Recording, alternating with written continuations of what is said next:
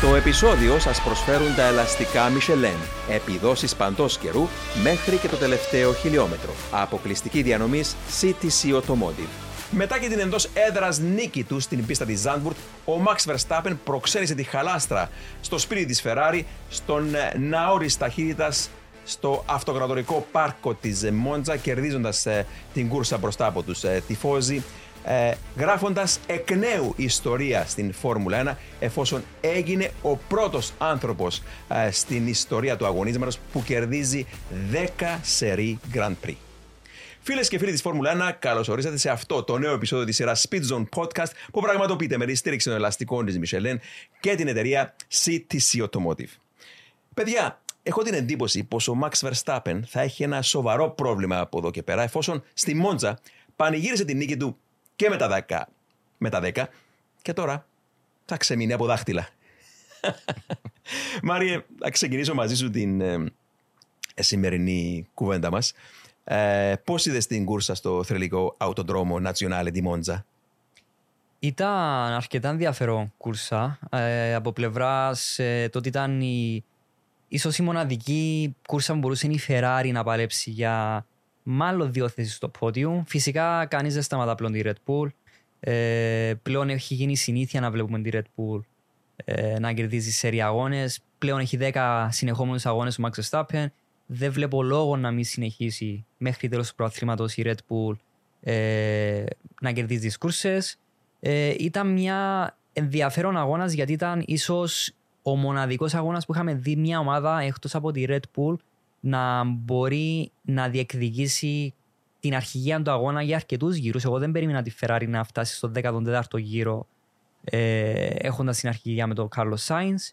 Ε, ναι, εννοείται, περιμέναμε ότι κάποια φάση τον DRS θα κάνει το θαύμα του για να περάσει ο Max Verstappen στην πρωτοπορία.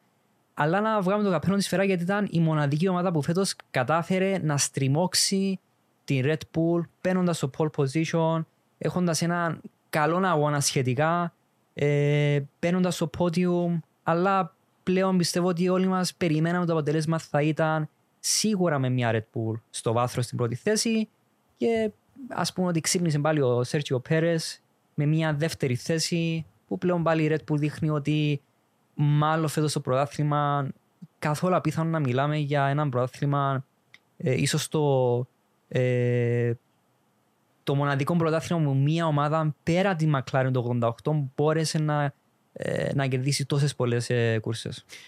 Και θεωρούμε Σπύρο επιτυχία το ότι μια ομάδα όπως η Ferrari κατάφερε να προηγηθεί στην έδρα της, στο πάρκο τη Μόντζα για 15 γύρους στην ε, κούρσα και να πάρει έστω την τελευταία θέση στο βάθρο. Ε, σίγουρα η Red Bull πυροβολή ανελέητα. Ε, πώς είδες έτσι την. Για να ξεκινήσουμε με τη Red Bull, πώς είδες το δικό της ε, weekend ε, στην Ιταλία; Περίμενα λίγο πιο εύκολο έργο για τη Red Bull Racing για τον λόγο ότι είναι πολύ efficient το μονοθέσιο της. Είναι το μονοθέσιο που κάνει τεράστια διαφορά με το DRS. Συν ότι ακόμα και όταν είναι κλειστό το DRS είναι πολύ efficient. Ναι, και ναι. γι' αυτό έχουν και τόσο ψηλή τελική ταχύτητα. Πράγματι, ο Κάρλος Σάινθ τα πήγε εξαιρετικά σε αυτούς τους 13-14 πρώτους γύρους. Δεν περίμενε κανείς μας να κρατήσει ναι. Διότι βλέπαμε ότι υπήρχε και κάποιο θέμα με τα ελαστικά της Ferrari σχετικά mm-hmm. νωρί. Είστε έτοιμοι. Μπορείτε να πάτε όπου θέλετε, όποτε θέλετε, ό,τι καιρό κι αν κάνει. Γιατί τα ελαστικά Michelin προσφέρουν επιδόσεις που φτιάχτηκαν να διαρκούν. Ανακαλύψτε τα ιδανικά ελαστικά για εσάς σε εξουσιοδοτημένους μεταπολιτές σε όλη την Κύπρο. Για περισσότερες πληροφορίες καλέστε στο 7777 1900 με τη σφραγίδα ποιότητας της CTC Automotive. Ε, ήταν ωραίο για τους τυφώζοι αυτό που έγινε. Η pole position ήταν κάτι που τόνωσε το, έτσι, το ηθικό το, των Ιταλών. Έτσι τόνωσε και το ηθικό των πιλότων. Είδαμε ωραίες μάχες. Τώρα η Red Bull Racing είναι σε μια κατάσταση που μπορώ να πω ότι είναι καταιγιστική. Έχουν κάνει τη δουλειά τους απίστευτα καλά. Τους αξίζουν συγχαρητήρια. Εγώ δεν είμαι λάτρη των φωνών ή τέλος πάντων δεν συμφωνώ με τις φωνές που ακούγονται ότι κάτι πρέπει να γίνει από την FIA.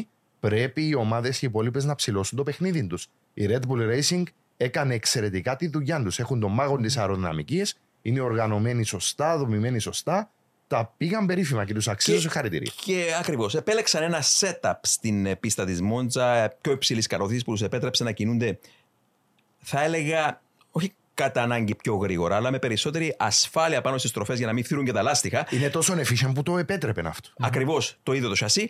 Και να πούμε εδώ ότι εφόσον ε, έχεις και περισσότερη κατώθηση, ανοίγοντας το DRS, έχει περισσότερη αποτελεσματικότητα το DRS, που σίγουρα αν το βα- λάβουμε και αυτό υπόψη,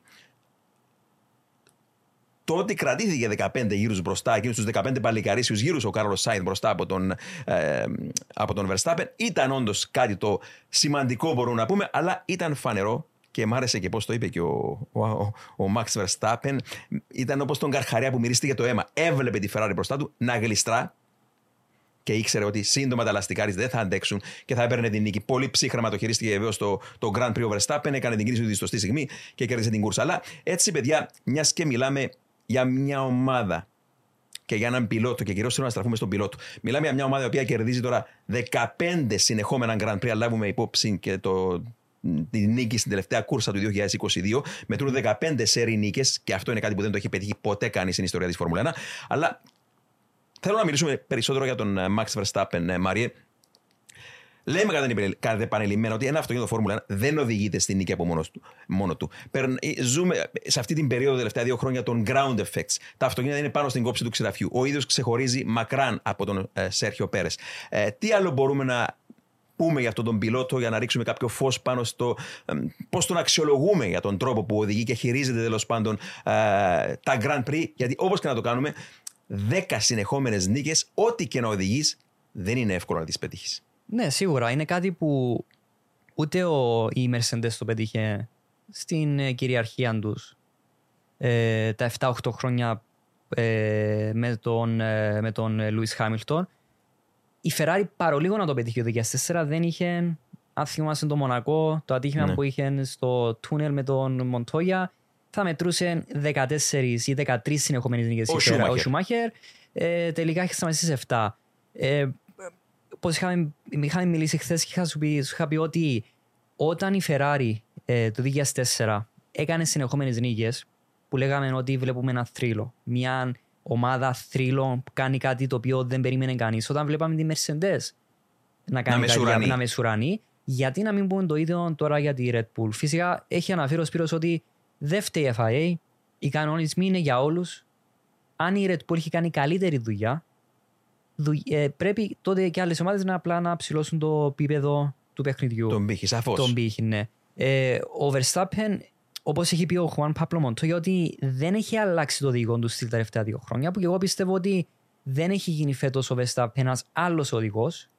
Είναι ένα racecraft, με τα χρόνια παίρνει εμπειρία. Ναι, είναι πιο έμπειρος από πέρσι, πολύ πιο έμπειρος από πρόπερσι, αλλά έχει ένα καλύτερο μονοθέσιο με την Red Bull.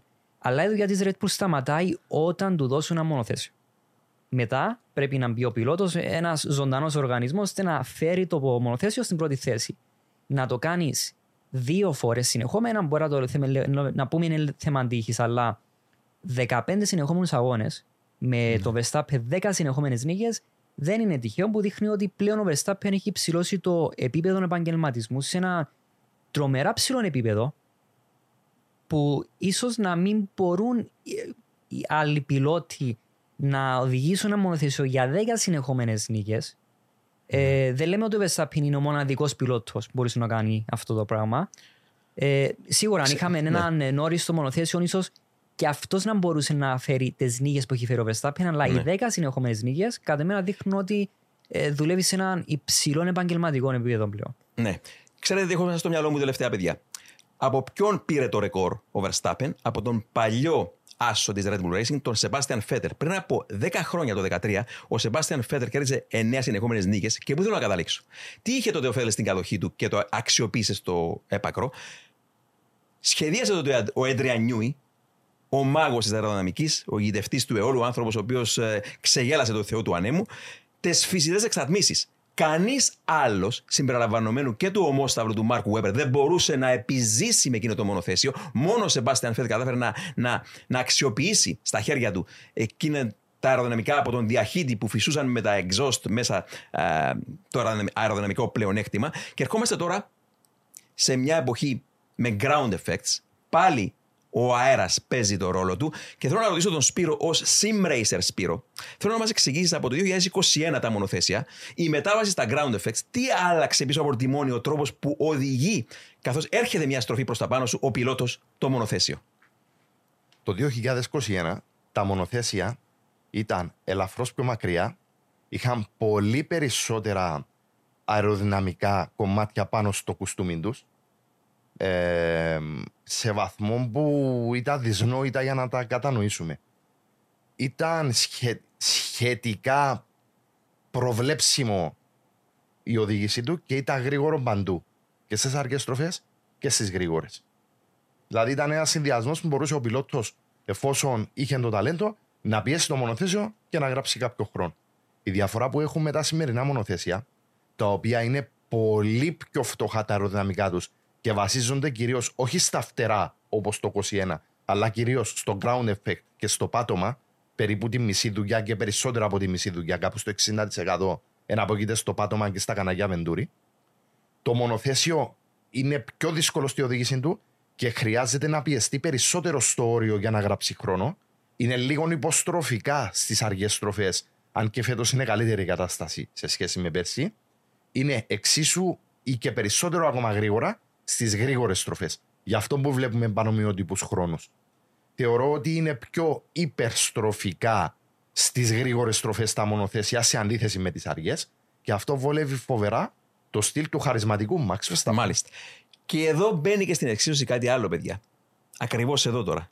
Η λέξη, είπε ο Μοντόια ότι δεν άλλαξε το στυλ οδήγησης του. Η λέξη προσαρμογή όμως Ναι.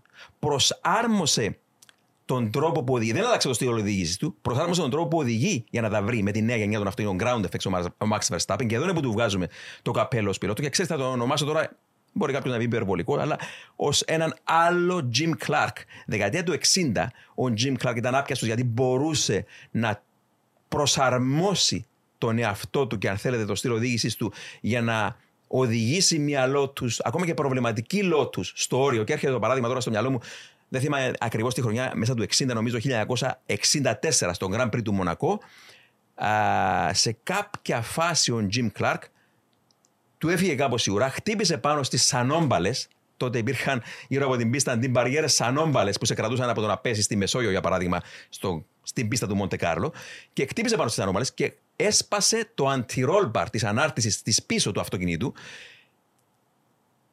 Και Σπύρο μπορεί να μας πεις πόσο σημαντικό είναι το anti-roll bar, πώς μπορεί να οδηγηθεί ένα μονοθέσιο με σπασμένο anti-roll bar, ακόμα και το 60 δεκαετία, Μα κανονίζει τη μέσω της σκληρότητα του το πόσο ρόλ θα έχει το μονοθέσιο και σε πίστα, ειδικά όπως το Μονακό, που είναι πολύ κλειστές οι στροφές, πρέπει να υπάρχει ένα, ένα ρόλ ως κάποιο βαθμό για να μπορεί το μονοθέσιο να στρίψει. Ακριβώς. Όταν δεν υπάρχει το, το anti-roll bar, είναι ανεξέλεκτο Και το τι πόσο ρόλ θα έχει. παρατήρησαν; Ακριβώς. Γι' αυτό σε έβαλα να πεις στη συγκεκριμένη λεπτομέρεια εκεί, για να βάλουμε και τον κόσμο στην, να καταλάβει πόσο σημαντικό είναι το anti-roll bar. Τι παρατήρησαν οι μηχανικοί της Lotus του θρελικού Colin Chapman εκείνο το απόγευμα είναι ότι μετά από 4-5 γύρους προσάρμοσε το στυλ οδήγησης του, ε, ενσωμάρωσε, αν θέλετε, το πρόβλημα στο στυλ οδήγησης του και παρατηρούσαμε με το χρονόμετρο ότι έγραφε τους ίδιους χρόνους με αυτούς που έγραφε προτού να έχει αυτό το πρόβλημα. Α, και πραγματικά ε, ο Jim Clark ήταν ένας μάγος της οδήγησης και λέω τώρα ότι μικρή σύγκριση με τον ε, Verstappen ότι κατάφερε και αυτός από την αλλαγή των αυτοκινήτων που είχαμε το 21 στα ground effects να, να κάνει τα δικά του για να μπορέσει έτσι να, να αξιοποιήσει ε, στο μέγιστο τα αυτοκίνητα των, των ground effects. Ναι, σωστά. Ε, Είναι το πώς μπορεί να προσαρμοστεί. Είναι, ε, νομίζω το έχει δείξει από την αρχή ε, ο Max Verstappen. Το δείχνει από σε κάθε weekend. Δηλαδή, βλέπουμε ένα Max Verstappen να αρχίσει την Παρασκευή να λέει Δεν υπάρχει grip, δεν μπορώ να οδηγήσω καθόλου το μονοθέσιο. Αλλά προσαρμόζεται σε, σε αποτέλεσμα να φέρνει pole position. Ε, γενικές είναι κάτι που ίσως ο Πέρες δεν μπορεί να προσαρμοστεί. Φυσικά έχουν δύο αντίθετα οδηγικά στυλ. Ναι, πρέπει να πούμε ένα μονοθέσιο η βάση του είναι με ένα οδηγικό στυλ που αρχίζει η βάση του μονοθεσίου και η μεταξέλιξη του μονοθεσίου. Εννοείται ότι ο Max Verstappen έχει μια προτεραιότητα στη Red Bull. Αυτό είναι πλέον ε, αποδεκτό από όλους, από όλο τον κρίτο ότι ε, όταν γίνεται ε, μια εξέλιξη στο μονοθέσιο, όταν σχεδιάζεται μονοθέσιο, δεν σημαίνει ότι σχεδιάζουν ακριβώς αυτό που ζητά ο Max Verstappen, αλλά η βάση είναι στο τι αρέσει αναγκαστικά ένα από τους δύο οδηγούς. Ναι.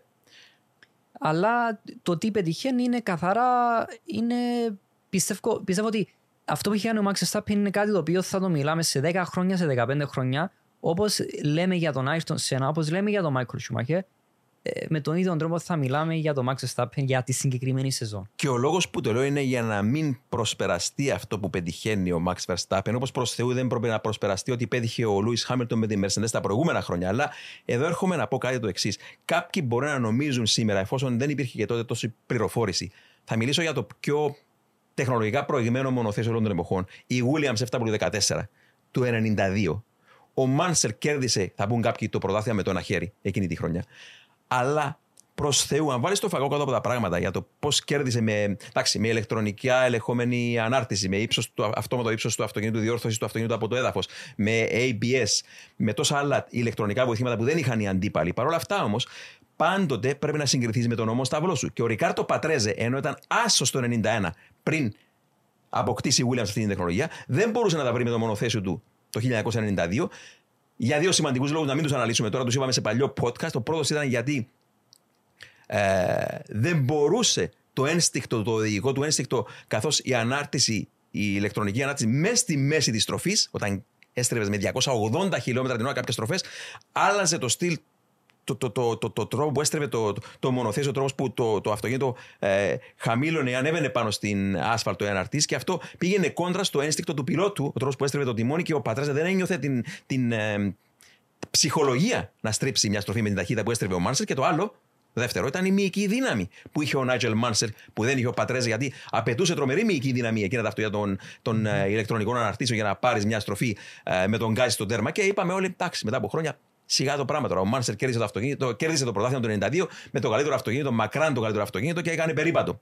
Δεν κάνεις περίπατο στη φόρμουλα. Απλά πρέπει να ψάχνεις τους λόγους που πάντοτε εκείνος ο άνθρωπος, το εξάρτημα, ο πιλότος που κάθεται πίσω από το τιμόνι, η δουλειά που κάνει δεν πρέπει να περνά ε, απαρατήρητη. Και το λέμε αυτό επανειλημμένα γιατί έχουμε μια χρονιά που κερδίζει συνεχώς ο Max Verstappen και θα μπορούσαμε να πούμε, ρε παιδιά, τι μονότονη χρονιά, έχει το καλύτερο αυτοκίνητο, κερδίζει συνεχώς τα Grand Prix, αλλά δεν είναι ποτέ έτσι στη Φόρμουλα. Στη Φόρμουλα 1, η Φόρμουλα είναι στην κόψη του ξεραφιού πάντοτε, κάθε γύρος κάτι που έχω παρατηρήσει, εκτός του ότι ο Verstappen είναι χαρισματικός και δικαίω βέβαιο βρίσκεται στη θέση που βρίσκεται, είναι και το πόσο έχει οριμάσει σε σχέση όχι με πολύ βαγιά, με το 21.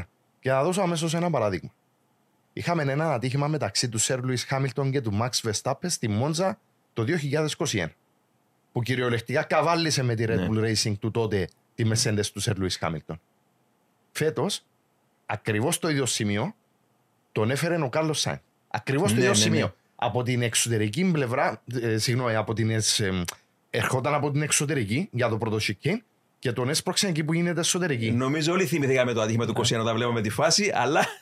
Άφησε το γκάζι. Ναι, ναι. Άφησε. Εκεί δι- φαίνεται η ορίμανση. διαφορά. Είναι η ορίμανση. Ναι, Ναι, ναι, ναι. Συν του ότι κράτησε στον υπερθετικό βαθμό τα, του χαρισματικού του ταλέντου. Σίγουρα θα πούν κάποιοι δεν είχε την πίεση που είχε από τον Χάμιλτον στη μάχη του πρωταθλήματος. Αλλά Δεν έχω είναι την, μόνο εντύπωση, έχω την εντύπωση ότι οριμάζει σταδιακά ο Max Verstappen και αν έχει αύριο μεθαύριο έναν αντίπαλο στα επόμενα χρόνια να τον κοντράρει, θα είναι πιο έτοιμος και δεν θα δούμε εκείνα που βλέπαμε τα σπασμωδικά του 21 ή το πιο πίσω. Ο χαρακτήρας του είναι τέτοιος του Max Verstappen που θεωρώ ότι ε, όταν πιεστεί κάνει κάποια λάθη. Αυτό είναι, δεν θα αλλάξει αυτό το πράγμα. Πάντως, Ε, το, το έχει. παιδιά, Απλά δεν θα είναι τόσο θερμόαιμος ίσως Ναι, όπως ναι, ήταν ναι. πριν. Ε, Αυτό θα ε, αλλάξει. Το έψαξα πάνω. Υπάρχουν ρεκόρ πάντοτε όταν ψάχνεις που δεν έχουν σπάσει οι υπερήρωες Σένα, Σούμαχερ, Χάμιλτον, Verstappen. Ε, έψαξα πρόσφατα και βρήκα ότι ο άνθρωπος που προηγήθηκε τους πιο πολλ... Μπορεί να κέρδισε τα πιο πολλά συνεχόμενα Grand Prix ο Verstappen, 10, αλλά ο άνθρωπος που προηγήθηκε τα περισ... τους περισσότερους συνεχόμενους γύρους στη Φόρμουλα 1 είναι ο Αλμπέρτο Ασκάρη από το πολύ μακρινό 1952, πάνε τώρα 71 χρόνια, ο τελευταίος Ιταλός παγκόσμιος πρωταθλητής Φόρμουλα 1, ο οποίος πήρε τον τίτλο του 52 με τη Ferrari του, προηγήθηκε για 305 συνεχόμενους γύρους. Ο Max Verstappen προσπάθησε φέτος από το Μαϊάμι μέχρι δεν θυμάμαι ποιο, ποια κούρσα σ- και μ, έριξε το εμπόδιο στον 204ο γύρο. Άρα προηγήθηκε για 248 συνεχόμενους γύρους ο Verstappen. Δεν έπιασε το ρεκόρ του Ασκάρη. 305 γύρους παραμένει στον αξέχαστο Ιταλό πιλότο. Αλμπέρτο Ασκάρη που η Μόντζα του έκανε την τιμή και φέρει η Ναι, θρηλυκή τη- στροφή. Τη στροφή πάνω στην οποία σκορώθηκε. Λοιπόν, να περάσουμε έτσι και προς Φεράρι, μιας και ε, μ, αναφέραμε την πίστα της Μόντζα, το όνομα του Ασκάρη. Σίγουρα είδαμε μια. Θα την ονομάσουμε τιτανομαχία μεταξύ των δύο πιλότων και ποιος τους αδικεί. Και προσωπικά δεν θα μ, ρίξω οποιοδήποτε φταίξιμο στον Βασέρ που είπαν κάποιοι ίσως ότι ε, τους άφησε να κάνουν μάχη. Γιατί, γιατί θα το πω αυτό, Γιατί έχεις μια χρονιά στην οποία η Ferrari δεν παλεύει για το πρωτάθλημα, δεν παλεύει καν για την νίκη. Και για ποια θέση έκαναν μάχη, εκείνη- για, γιατί έκαναν μάχη εκείνοι οι δύο πιλότοι, για το πιο κρίσιμο σκαλοπάρι του βάθρου στη χρονιά. Το πάτριο έδαφος, στον ναορί ταχύτητα, στη Μόντζα. Ο αείμνηστος Έντζο Φεράρι έλεγε ότι για μας μια νίκη στη Μόντζα αξίζει περισσότερο από τον παγκόσμιο τίτλο. Και οι δύο πάλεψαν, πάλεψαν λυσαλέα εκεί, Σάινθ και Λεκλέρ και κάθε μένα επειδή ήταν φορμαρισμένος όλο το weekend ο Ισπανός ε, τον χάρηκα πολύ που πήρε αυτό στην τελευταία θέση στο βάθρο. Η άποψη σας; Ε, δικαίωση η θέση στο βάθρο του Σάινς. Ε, σωστά έκανε η Ferrari να αφήσει τους πιλότους να, να παλέψουν για το τελευταίο σκαλοπάτι του πόδιου. Ε, εννοείται όσον οι πιλότοι σέβονται ο ένας τον άλλο, αλλά σέβονται και την ομάδα. Ναι, ναι. Γιατί να μην ξεχνάμε ότι οι πιλότοι τρέχουν για τους εαυτούς τους, αλλά ε, τρέχουν όμως για μια ομάδα. Άρα είναι, ε, είναι σεβασμός και στα δύο μέτωπα. ναι. Και για τον Leclerc και για τη Ferrari. Ε, ήταν ωραίο που η Ferrari άφησε τους οδηγούς να, να τρέξουν μεταξύ τους. Είχαν κάποια έτσι, περίεργα σημεία που παρολίγο να γίνουν κάποια λάθη. Ε, λόγω της πίεσης ε, που είχαν Ναι. μεταξύ τους οι οδηγοί. Ε, αυτό δείχνει το πόσο πολύ ο Βασέρ άφησε τους οδηγούς να τρέξουν μόνοι τους στην πίστα. Όμως το ότι ε, ζήτησαν από τον Leclerc ή ας το πούμε εν μέσω ζήτησε ο Σάινς από τη Ferrari να αφήσει χώρο ο Leclerc ε, πιστεύω είναι δίκαιο αυτό γιατί ο, ο Σάινς ήταν πιο γρήγορος πιλότης της Ferrari από την Παρασκευή. Ε, αλλά μπράβο στη Ferrari για την τρίτη τέταρτη θέση. Είναι ό,τι καλύτερο μπορούσαν να κάνουν στη Μόντζα. Ίσως να είναι ίσως και καλύτερη ο Grand Prix που έχουν να κάνουν ε, για το 23. Πάντως σίγουρα σωστός ο Σάινθ που απέντησε αυτό το πράγμα και τέλος πάντων δεν ήθελε στο τέλος να έχει εκείνη την ε, πίεση από τον όμο Σταυρό, αλλά από την άλλη ένας πιλότος που κινείται με 350 χιλιόμετρα την ώρα, παιδιά. Μπροστά από όλους τους τυφώζει στη Μόντζα. Δεν μπορεί να διηγήσει ούτε τον Λεκρέρ που προσπάθησε και ναι, γιατί όχι, ρίσκαρε ακόμη και να σπάσουν όλα τα, να γίνουν γυαλιά καρφιά και ε, σ- μπροστά στα μάτια των οπαδών της η Ferrari, αλλά εντάξει, εμ, προσπάθησε ήρθε κοντά να, το να πάρει ρίσκα, αλλά τελικά εντάξει, ε, δεν είχαμε κάποιο παρατράγωδο με τη Ferrari. Πιλότος ο οποίος δεν έχασε ποτέ από το συνοδηγό του στη Μόντζα. Ναι. Ένα το κράτουμε. Δεύτερο. Κάποιες δηλώσεις του Helmut Μάρκο που έτυχε να δω σήμερα ήταν ότι Red Bull Racing και AMR έχουν προσεγγίσει τον Leclerc για να πάρουν την πολυπόθητη υπογραφή τους. Ο Leclerc πιστός στη σκουτερία Ferrari. Μα πώς είναι δυνατόν ένας Στο άνθρωπο. στυλ του Ζαν Αλεζή, Στο στυλ του, του λατρεμένου Γιάννα του Λεζή, λατρεμένου. πώς είναι δυνατόν ο, αυ- ο άνθρωπος αυτός, με αυτή την αγάπη που έχει για- στη σκουτερία και την αφοσίωση, να αφήσει το πόδι από τον Γκάτσι.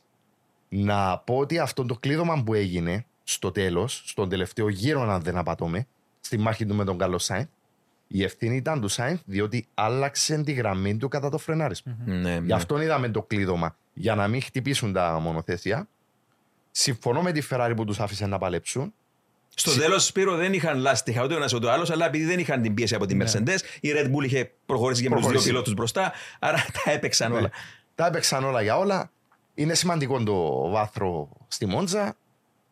Δυστυχώς δεν μπόρεσε η Ferrari να παλέψει και για την νίκη. Αυτό βεβαίως ήταν η γνώση μας από το Σάββατο, Ναι. λόγω και του ρυθμού του μονοθεσίου στις μακρινές αποστάσεις, στο Ναι. το ρυθμό αγώνα εννοώ, συν του πακέτου της κάθετης δύναμης που είχε το μονοθέσιο, ήταν το ότι κρατήθηκε τόσο γύρω στο Ακριβώς. ήταν Είπα, σπουδαίο. είπαμε ότι ήταν επίδευγμα τελικά, ότι προηγήθηκε γίνει στους 15 παλικαρίσιους γύρου στο πάρκο τη Μόντζα ο Σάινθ. Αλλά να πούμε εδώ και μια στατιστική ότι ο Κάρολος Σάινθ κατάφερε φέτος να πάρει το πρώτο του βάθρο στη Φόρμουλα και αν δεν έπαιρνε, αν δεν, αν δεν έπαιρνε φέτος βάθρο θα ήταν η πρώτη φορά νομίζω μετά το 2014 όταν ο Κίμι Ράικονεν έβγαλε τη σεζόν πλάι στον Αλόνσο χωρίς ε, βάθρο ε, ένας ε, Ράικρον, ο οποίος κατέχει να πούμε εδώ το ρεκόρ γύρω όλων των εποχών, επίσημο pole position τουλάχιστον.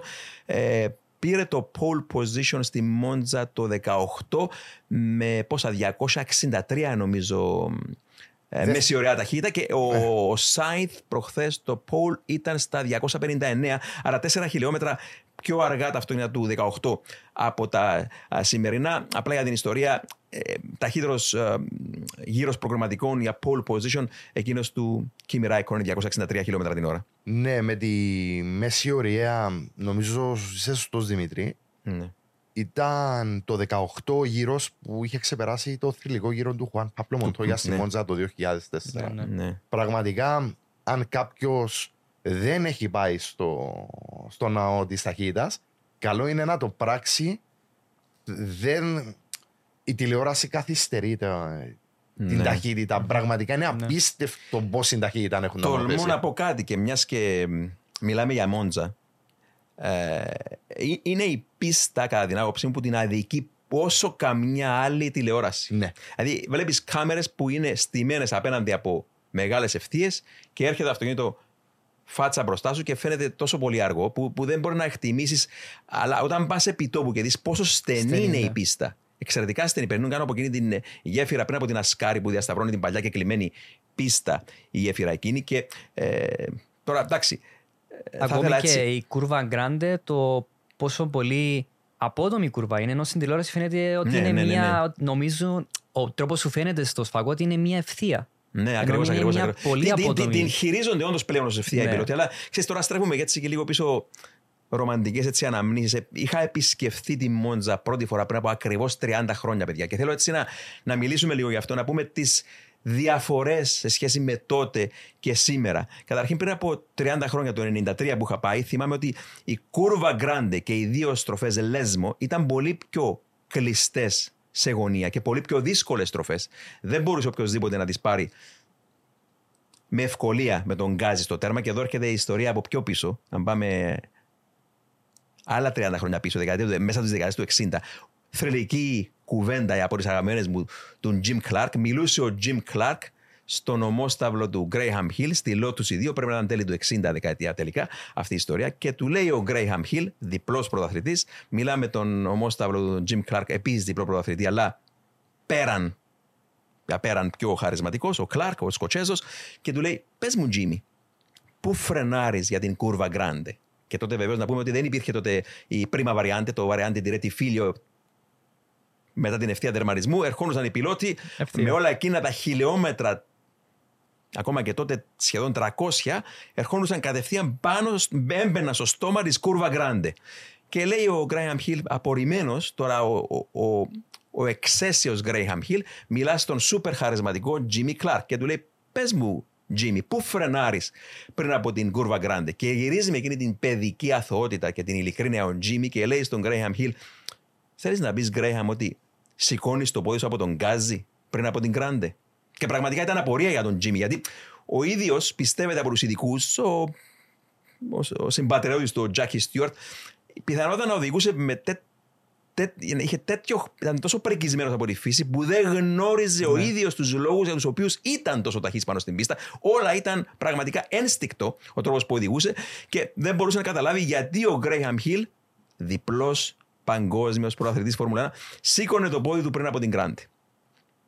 Ε, εντάξει, ιστο- παρασύρθηκα τώρα με ιστορίες από το. Πιο, αλλά θέλω να μιλήσουμε έτσι λίγο για το πριν από 30 χρόνια. Υπήρχε αυτή διαφορετική πίστα. Ακούσαμε εκείνο το θλιβερό, παιδιά, δεν ξέρω αν το ακούσατε, ότι ε, τέλος Ιουλίου είχαμε μια καταιγίδα στην περιοχή της Μόντζα και χάθηκαν γύρω στις 10.000 δέντρα. Και πολλά από τα δέντρα που έπεσαν, ε, αρκετά μάλλον από αυτά τα δέντρα, ήταν, σκέπαζαν εκεί που είναι η περιοχή Λέσμο, που έλεγα προηγουμένως, και νομίζω η άλλη περιοχή είναι εκεί που είναι α, η Βαριάντε Τελαρόζα, το δεύτερο ο Chicane. Άρα, και όσοι πήγαμε στη Μόντζα παλιά, ξέρουμε ότι τα δέντρα αυτά αγκάλιαζαν από πάνω την πίστα σαν μια φυσική Κάλυψη. κάλυψη, τέντα τέλος πάντων, και δημιουργούσε εκείνο το, το αίσθημα της ανατριχίλας μέσα στο δάσος.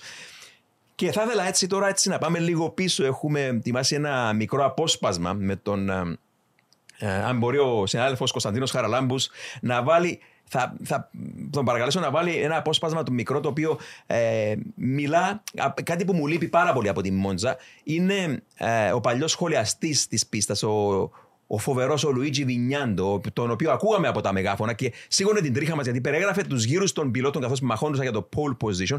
Και σήμερα αυτός ο άνθρωπος έχει αντικατασταθεί από ποιους παιδιά, από DJs που παίζουν μουσική, αν είναι δυνατόν. και θέλω να ακούσουμε αυτό το απόσπασμα, είναι πριν από ακριβώς 20 χρόνια, το 2003, όταν περιγράφει ένα γύρο που παίρνει το pole position ο θρελικός Michael Schumacher από το πάρκο της Μόντζα και αν μπορούμε να το δούμε και να ακούσουμε Κωνσταντίνε σε παρακαλώ.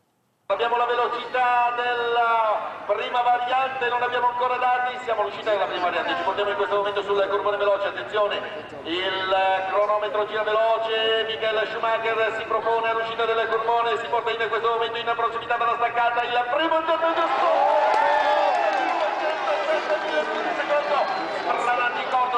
prosegue verso la prima delle due curve di Lesbo, Michael Schumacher è in questo momento al comando.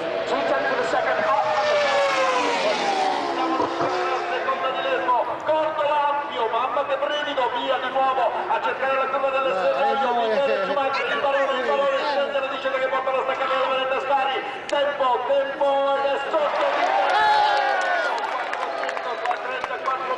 e siamo ormai all'uscita della Valente Stari, perfect shot at the second intermediate point. Eccolo ormai sul numero 5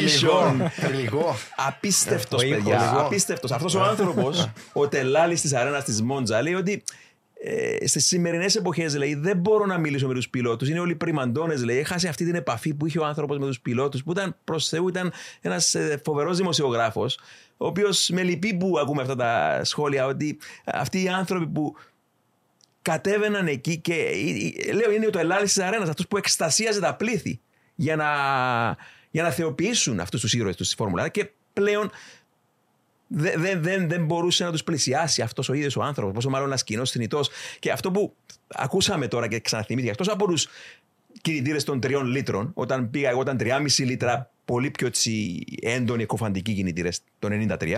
Αυτό το βίντεο ήταν από το 2003. Το άλλο που ακούσαμε αυτός από τον ήχο, παιδιά κάτι που λείπει από τη Μόντζαβη, οι κόρνες. Ναι. Δεν πουλάνε πλέον κόρνες. Δηλαδή δε- δε- είναι πλέον, έχει φύγει από τη μόδα. Πας εκεί και είσαι με το application και βγάζεις selfies και βλέπεις αυτά τα βουβά τέρατα τα οποία περνούν από μπροστά σου και ε, δεν ξέρω τι είναι. Έχουν αλλάξει πολλοί εποχές. Αλλά αυτός ο άνθρωπος αντικαταστήθηκε από DJ. Γιατί πρέπει να ακούω ένα κομμάτι μουσικό την ώρα που υπάρχει αυτή. Εντάξει, η μελωδία δεν υπάρχει πλέον, αλλά ο τελάλης της αρένας είναι σημαντικός. Δεν ξέρω, οι απόψεις σας, οι εμπειρίες σας από τη Μόντζα προσωπικά, παιδιά, από άλλες εποχές; Ε, ήταν μέχρι και το, το 2005 ακ- Οπωσδήποτε. Και Ε, αρκετά, ναι, ναι, αρκετά ναι, ναι, αργότερα ναι, ο ναι, Βινιάντο ναι. ήταν σχολιαστής από τα μεγαφώνα της πίστας. Ναι. Ε, η άποψη μου είναι ότι η δεκαετία του 90 ε, μέχρι και οι αρχές του 2000 α- η Φόρμουλα 1 είναι εντελώς διαφορετική εμπειρία ενός θεατή σε σχέση με το τι ε, βλέπουμε στις σημερινές εποχές. Ε, εντάξει, φυσικά V10 κινητήρες ε, όσοι έχουν ακούσει ή έχουν, όσοι βασικά έχουν πάει σε αγώνα με V10 κινητήρες είναι πολύ δύσκολο να αποδεχτούν τον, ε, τον ήχο των V6 Είστε έτοιμοι.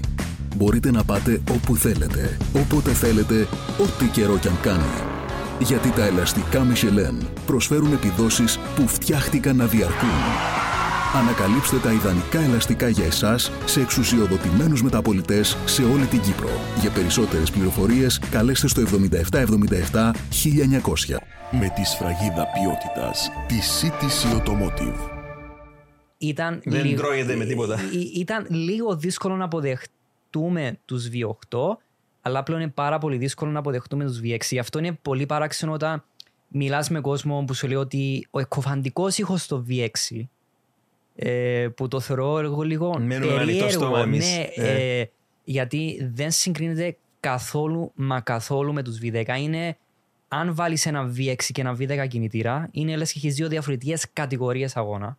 Είναι λες και μειώνεις την ένταση του ήχου από το Ναι. 10 στο 2 και βάζεις και κάποιο παράσιτο, παιδιά. Δηλαδή που το αλλοιώνει την ποιότητα. Δηλαδή είναι, είναι ασύγκριτο. Ναι, το βίντεο μου, συ- ε, μου θύμισε πολύ την εμπειρία με έναν το 2005, που ήταν ήδη κινητήρες. Ε, ε, είναι εντελώς διαφορετική εμπειρία. Οι παγιές εποχές. Ε, επειδή όπως είχα πει ότι η, η αδρεναλίνη για το θεατή είναι το, η, η, η μυρωδιά του ελαστικού. Εννοείται ο ήχος, αλλά είναι, εννοείται το- η ταχύτητα, αλλά είναι ο ήχος. Ναι. Άρα με το να βγάζεις τον ήχο από, από τη Φόρμουλα 1 ε, ε, είναι σαν να έχεις βγάλει το μισό, το 50% του excitement που έχει ένας αγώνας. Και το άλλο που ένιωσα τότε, πριν από 30 χρόνια, το 1993, όταν πήγα πρώτη φορά στη Μόντζα, είναι ότι όταν καθόμουν από στις κερκίδες, είδα τον θρελικό Άιρτον Σένα με τη McLaren, ε, Ford τότε, τον Alain Prost με τη Williams Renault, τον Ρικάρτο Πατρέζε με την Benetton Ford που ξεκίνησε καριέρα από το 1977, τον Michael Schumacher ομόσταυρο του στην Benetton και όλους αυτούς τους ήρωες μου, τους θρύλους της Φόρμουλα 1, έκανα το εξής ερώτημα στον εαυτό μου. Γιατί κατεβαίνουν στην πίστα εκείνη την εποχή μόλις 150-180 χιλιάδες θεατές; Το και λέω- τρίμερο. Και- Το τρίμερο, Το ναι. τρίμερο. Και- Το τρίμερο, ναι, μιλώ για το τρίμερο. 180 μόνο με το ζόρι 200.000 θεάτες.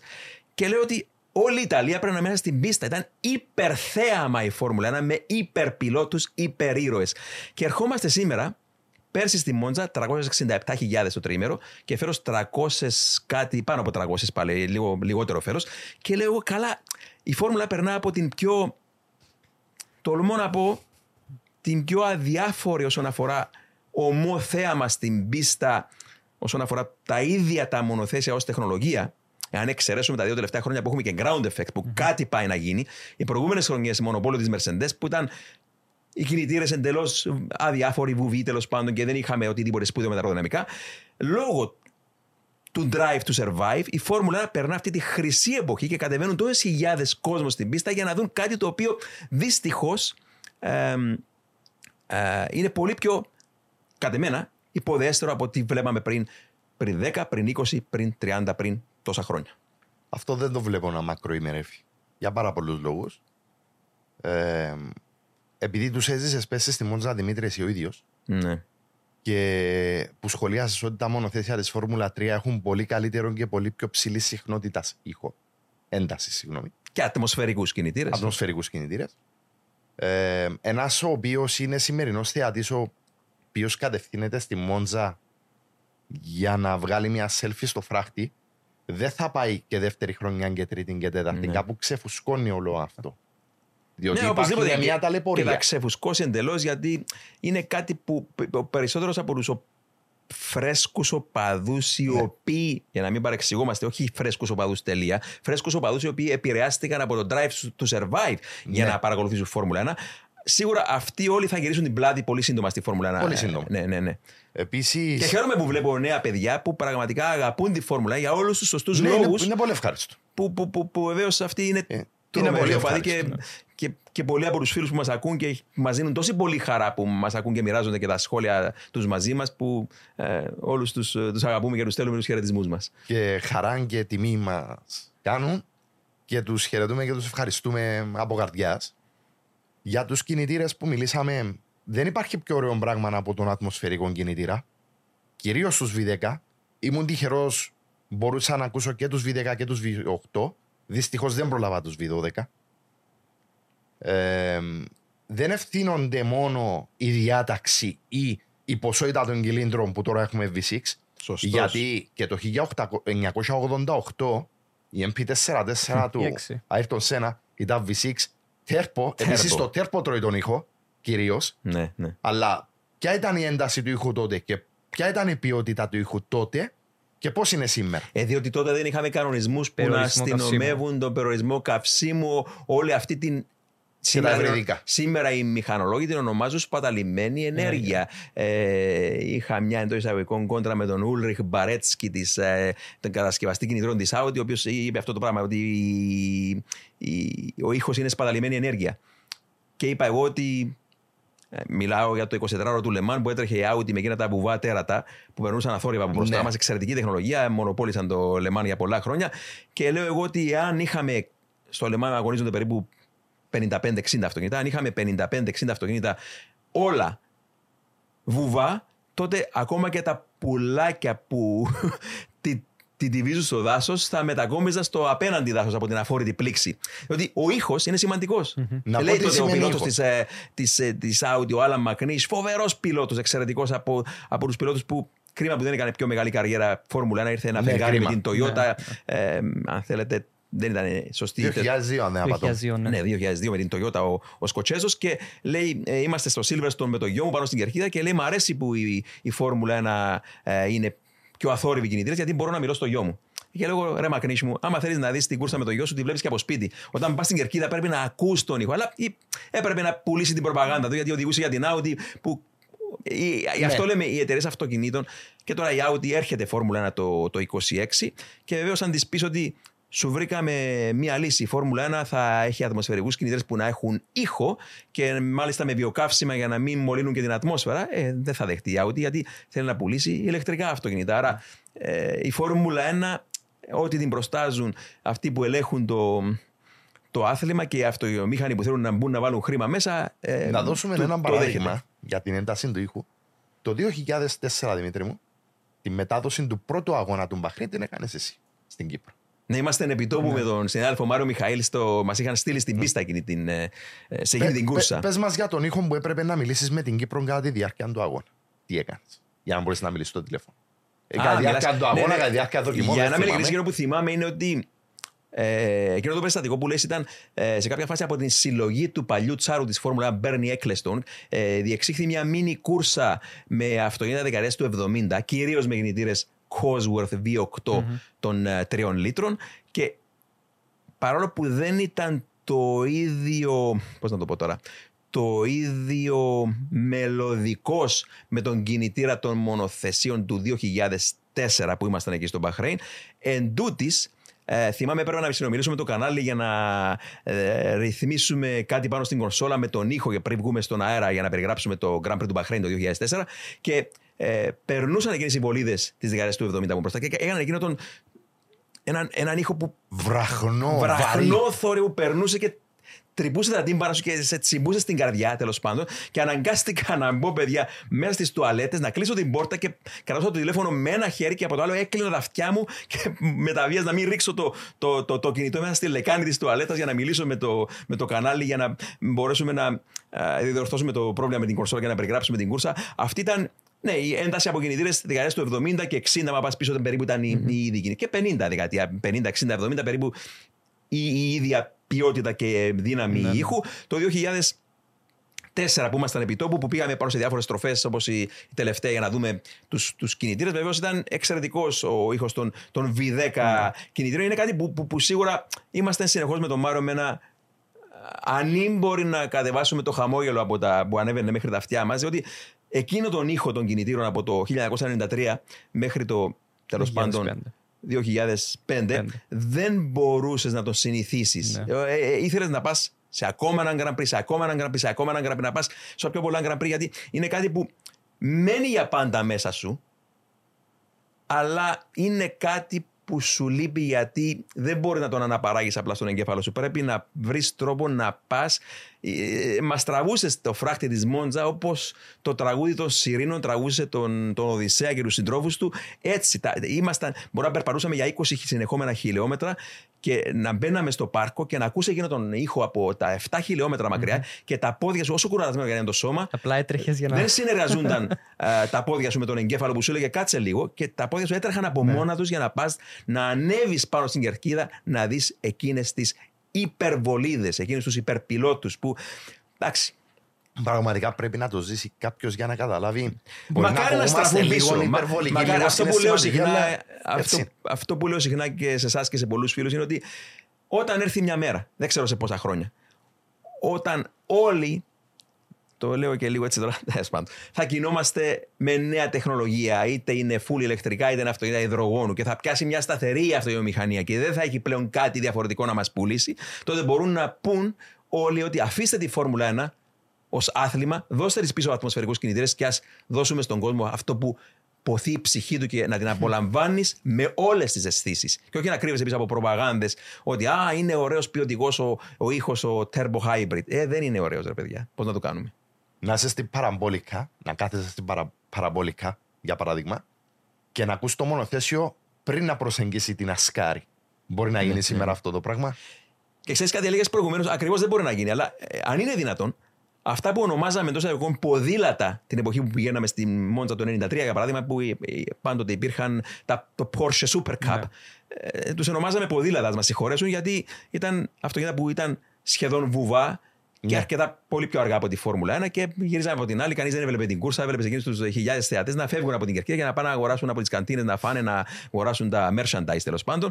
Και σήμερα, αν είναι δυνατόν, τα Porsche ακούγονται πιο δυνατά από τη Φόρμουλα 1, αν είναι δυνατόν, πώς άλλαξε ε, ε, η κατάσταση. Και να πιστώσουμε εδώ την Porsche όμως, διότι η ίδια το DNA της επενδύει στον καλό ήχο.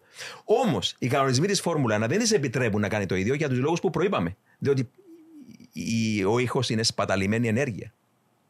Σπαταλημένη ενέργεια δεν είναι. Βάσει των Ε, κανονισμών ε, βάσει των που κανονισμών. υπάρχουν. Ναι, Ναι, ναι, ναι. ναι, ναι. Απλά ε, θέλουμε να πούμε και εμείς, σαν ομάδα, σαν ε, podcast από εδώ, ότι δεν συμφωνούμε με αυτή την πρακτική. Είμαστε υπέρ των ατμοσφαιρικών κινητήρων, υπέρ των ήχου- του ήχου και υπέρ ενό ωραίου πρωταθλήματο. Ε, αυτοί είμαστε. Κάτι, κάτι άλλο στα γρήγορα που θέλω να συζητήσουμε σήμερα και δεν μας δοθεί ο χρόνος, αλλά ας το πούμε τώρα, είναι ότι διανύουμε μια περίοδο.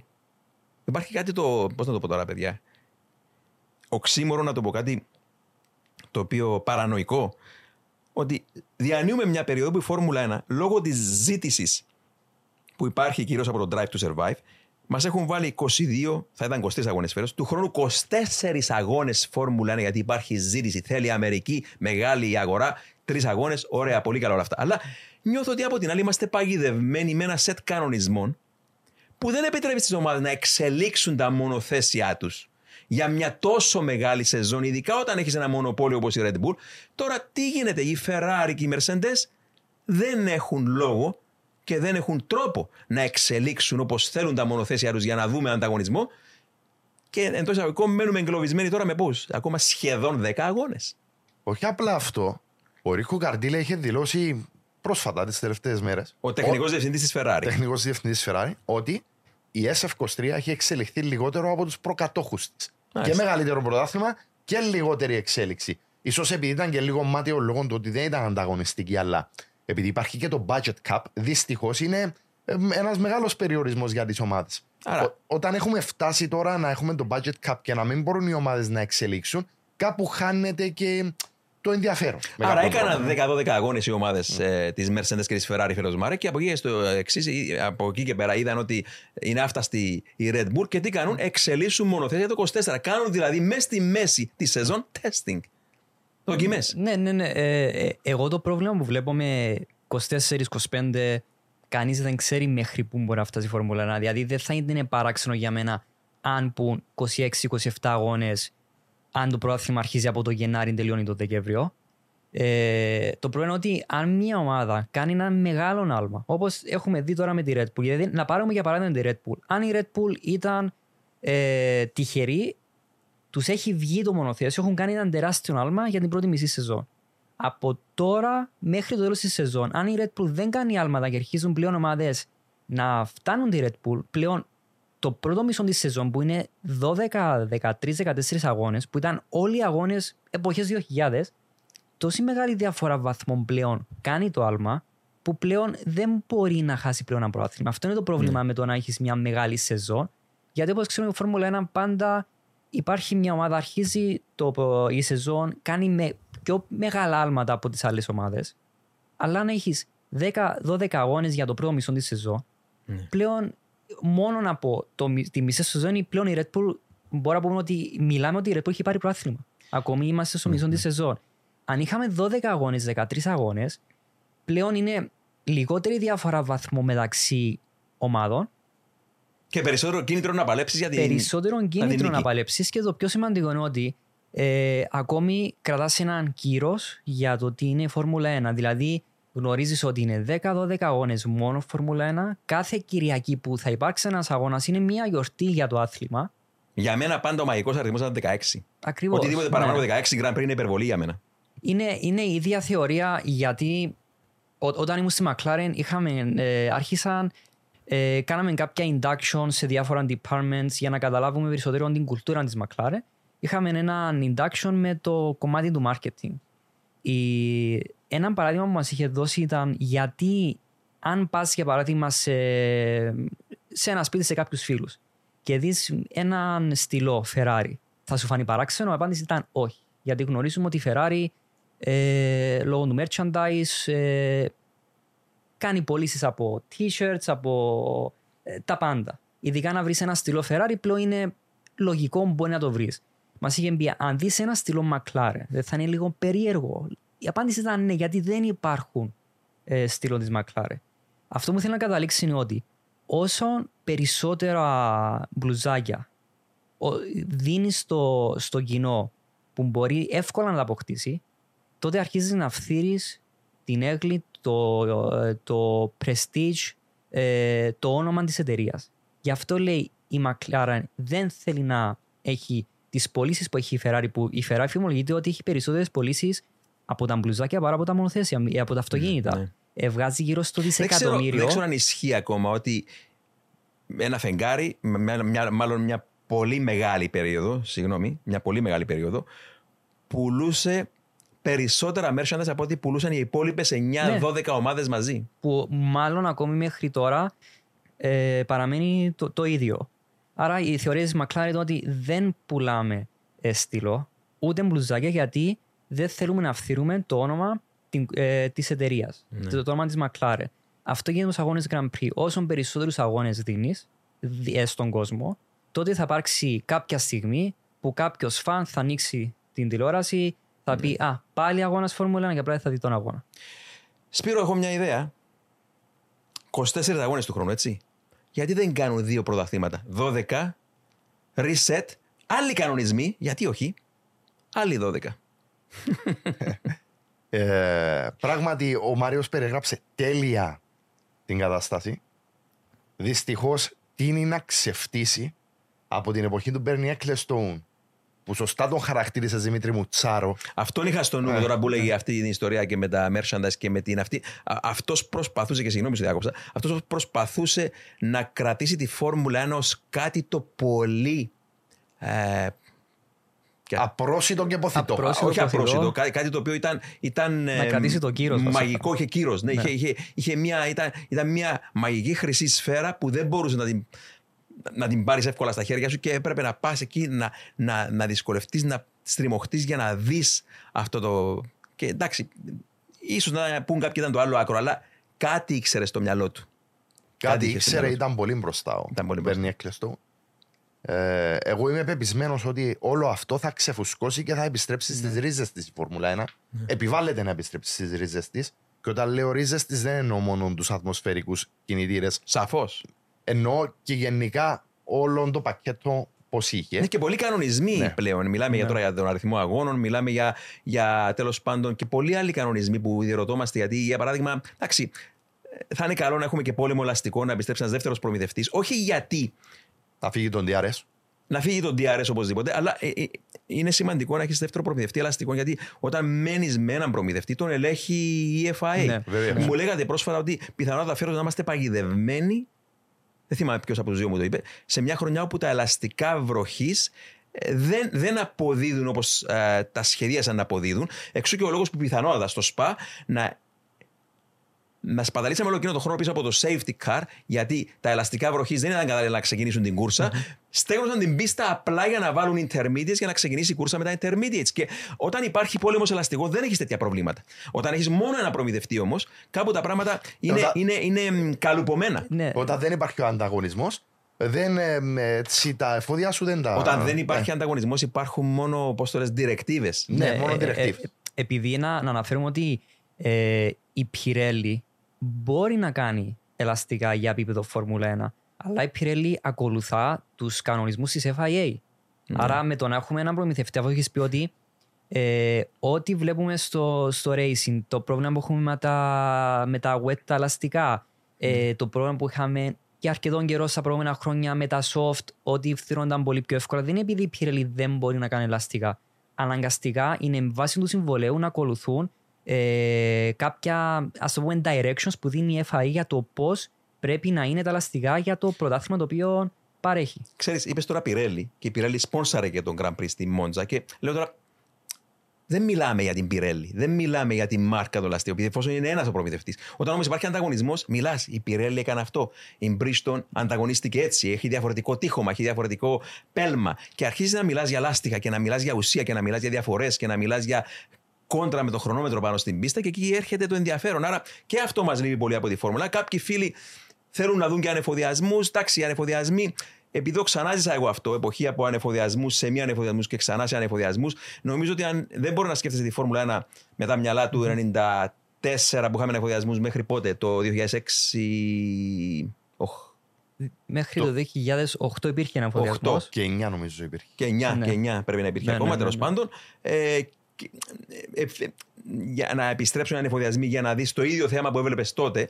Γιατί Ναι, πολλά αλλάσουν τα πράγματα. αλλάζουν τα πράγματα. Ναι, Ε, ναι. Καταρχήν τα εργαλεία που έχουν οι ομάδες για να αντιμετωπίσουν έναν Grand Prix είναι πολύ διαφορετικό. Άρα δεν θα υπάρχει εκείνη η, το στοιχείο, το απρόβλεπτο που υπήρχε με τους ανεφοδιασμούς Ναι. την παλιά περίοδο. Ε, Επίσης, να πούμε για τα ελαστικά ότι η Bridgestone έχει δώσει, έχει κάνει, έχει δώσει Πρόταση. απλή πρόταση για να προμηθεύει αυτή τα ελαστικά. Ε, είχα διαβάσει ότι να φύγουν τα Pirelli, να έρθουν τα Bridgestone γιατί ήταν καλύτερα. Ναι. Σε, επειδή κάποιοι στο να σκέφτονται εποχές 2003-2004, ε, αν έρθει η Bridgestone, φύγει η Pirelli, δεν θα αλλάξει τίποτα. Γιατί Ναι, πάλι ακριβώς. η Bridgestone πάλι θα πρέπει να συνεχίσει την Θέλεις ίδια... ανταγωνισμό; Ακριβώς. Δύο τουλάχιστον. Θα έχει την ίδια πλατφόρμα που έχει η Pirelli. Δηλαδή δεν θα αλλάξει κάτι. Πρέπει να υπάρξει ανταγωνισμός μεταξύ προμηθευτών. Λοιπόν, όσον αφορά, παιδιά, να στραφούμε έτσι λίγο στον Grand Prix. Ε, Να μιλήσουμε λίγο και για Mercedes, πώς είδατε τη δική της φόρμα στην ε, Μόντζα Σπύρο και να κλείσουμε έτσι με κάτι έτσι ωραίο, ευχάριστο. Μάθαμε ε, πρόσφατα νέα είναι ότι θα- θα γυριστεί μια νέα ταινία, μιας και περάσαμε από το Ιταλικό Grand Prix, ε, για την ζωή του Έντζο Φεράρι. Ε, Ξεκινώντας όμως με την ε, Mercedes, Σπύρο, τι παρατηρήσε στη Μόντζα. Φυσικά, Μόντζα μια, όπως είπε και ο Μάριο για το Μονακό, άλλη μια πίστα one-off πολύ ξεχωριστή πίστα. Δεν μπορείς να βασιστείς στην απόδοση ούτε της Ferrari ούτε της Mercedes για να πεις ότι αυτό που είδαμε στη Μόντζα θα το δούμε στη Σιγκαπούρη να συνεχίζεται στα επόμενα Grand Prix. Αλλά πώς είδες γενικότερα τη Mercedes; Γενικά η Mercedes ε, μπορώ να πω ότι είναι σε ένα μεταβατικό στάδιο. Αρκετά πίσω από τη Ferrari στον αγώνα. Αρκετά πίσω. Μπορώ να πω ότι κάποιες στιγμές ο ρυθμός της ήταν εφάμελος με την ανεβασμένη Williams. Πρέπει να πάρθουν αποφάσεις και στο Brackley πλέον. Ε, είχαν και αυτοί βέβαια όπως οι πλήστες ομάδες ειδικό πακέτο ε, για πτέρυγες για συγκεκριμένη έτσι λίγη κάθετη δύναμη για Ναι, τη ναι, ναι. συγκεκριμένη πίστα. Σίγουρα δεν θα είναι πολύ ευτυχισμένοι οι πιλότοι της οι οποίοι έχουν ανανεώσει το συμβολέο του και οι δύο μέχρι το τέλος του 25. Περιμένω κάτι καλύτερο από τη Mercedes το 24. Ελπίζω τουλάχιστον να είναι πιο ανταγωνιστική. Ε, ξέρεις, ήμουν μαθημένος με το πώς ε, συμμετείχε στη Φόρμουλα 1 από το 2014 και μετά. Ναι. Και δεν μου είναι πολύ ευχάριστο αυτή τη στιγμή αυτό που βλέπω. Δεν μπορεί να έχεις τον Λουί Χάμιλτον και να βολοδέρνεις στι χαμηλές θέσεις. Ναι, για παράδειγμα. Ναι, ναι, ναι, ναι. Είναι πολύ περιορισμένο ε, λόγω μονοθεσίου Ναι, κρίμα οι σίγουρα. πιλότοι. Δεν είμαι ευχαριστημένος από τη Mercedes γενικά και στη Μόντζα και γενικότερα μέσα στη σεζόν. Περιμένω πολύ περισσότερα. Α ελπίσουμε το 24 να το ζούμε με νέο πρόσωπο. Παρατηρήσα δύο πράγματα εγώ από τη Mercedes έτσι, που έρχονται τώρα στο μυαλό μου. Ε, Ένα όσον αφορά τον Ράσελ. Ε, Μ' άρεσε η αλλαγή προσέγγισης του με το setup. Άλλαξε φιλοσοφία. ε, έπαιρνε ίσως κάποια περισσότερα ρίσκα προηγουμένως, πιο aggressive με το δικό του setup για ίσως για να τα βρει με το μονοθέσιο ή για να προσπεράσει, αν θέλετε, τον ε, Χάμιλτον όσον αφορά είτε προκριματικά είτε στην ίδια την κούρσα να τον δρασκελίσει. Ε, τώρα είναι, δουλεύει με περισσότερο μεθοδικότητα με τον ε, μηχανολόγο του και έτσι πιο τέλος πάντων με στρατηγική.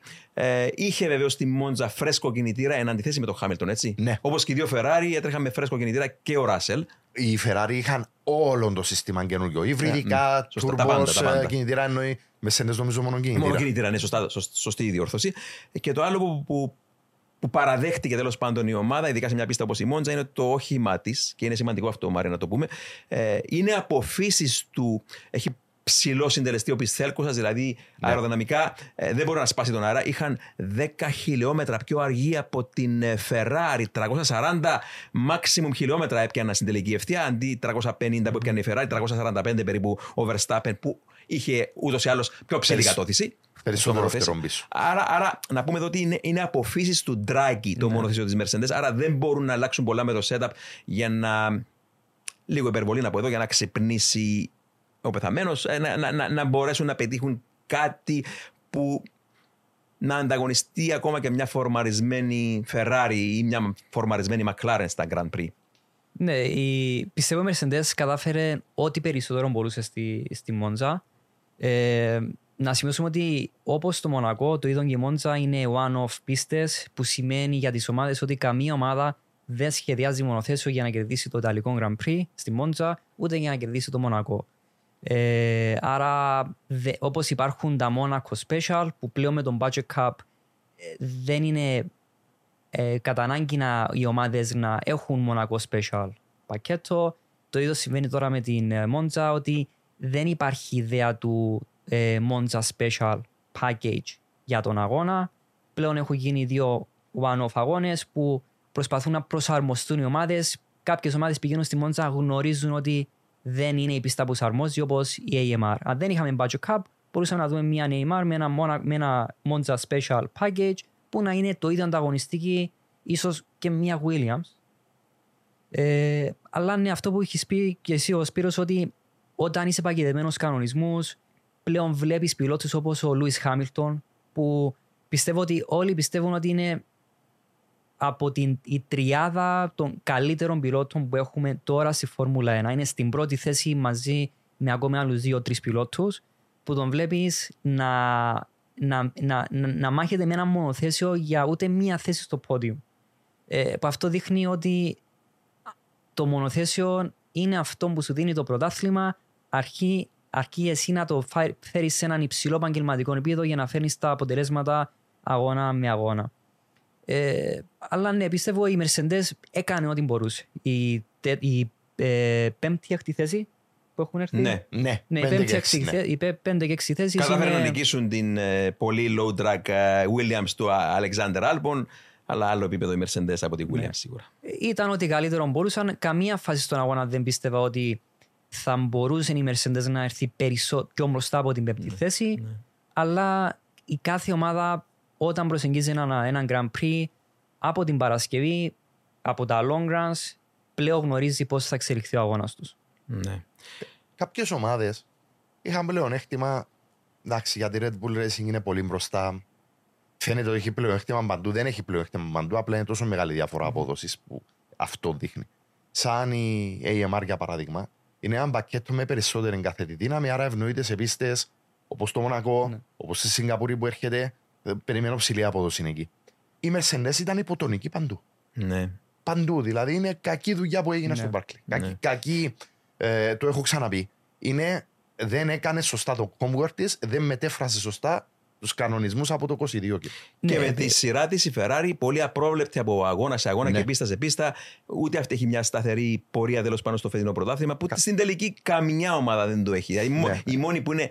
Και δεν μιλάμε για απόδοση τώρα, μιλάμε για σταθερότητα στην Ναι. πορεία. Η μόνη που είναι σταθερή σε πορεία είναι η Red Bull. Δεν μιλάμε για ταχύτητα, επαναλαμβάνω. Ναι, ναι. Δεν, δεν, δεν, μπο- δεν μπορείς να πεις δηλαδή ότι υπάρχει μια καθαρά δεύτερη ομάδα. Τι είναι να είναι η McLaren αυτή τη στιγμή που να έχει σταθερότητα Ναι. περισσότερο από τους άλλους. Θα το παρακολουθήσω ακόμα λίγο, αλλά εκεί τους κάτασω αυτή τη στιγμή. Ναι. Σαν δεύτερη δύναμη, παρόλο που στη Μόντζα δεν τους βγήκε. Ναι, πιστεύω ναι. ότι. Πάλι η ιδιόμορφη πίστα, η Μόντζα. Ναι, ναι, ναι, Πιστεύω ότι στη Σιγκαπούρη θα τους δούμε πάρα πολύ ανεβασμένοι. Λοιπόν, Έντζο Φεράρι. Έρχεται ταινία, όπως ακούμε, πληροφορούμαστε μάλλον τον ε, Δεκέμβριο, γύρω στα Χριστούγεννα. Και έτσι Είστε έτοιμοι. Μπορείτε να πάτε όπου θέλετε, όποτε θέλετε, ό,τι καιρό κι αν κάνει. Γιατί τα ελαστικά Michelin προσφέρουν επιδόσεις που φτιάχτηκαν να διαρκούν. Ανακαλύψτε τα ιδανικά ελαστικά για εσάς σε εξουσιοδοτημένους μεταπολιτές σε όλη την Κύπρο. Για περισσότερες πληροφορίες καλέστε στο 7777 1900. Με τη σφραγίδα ποιότητας τη CTC Automotive.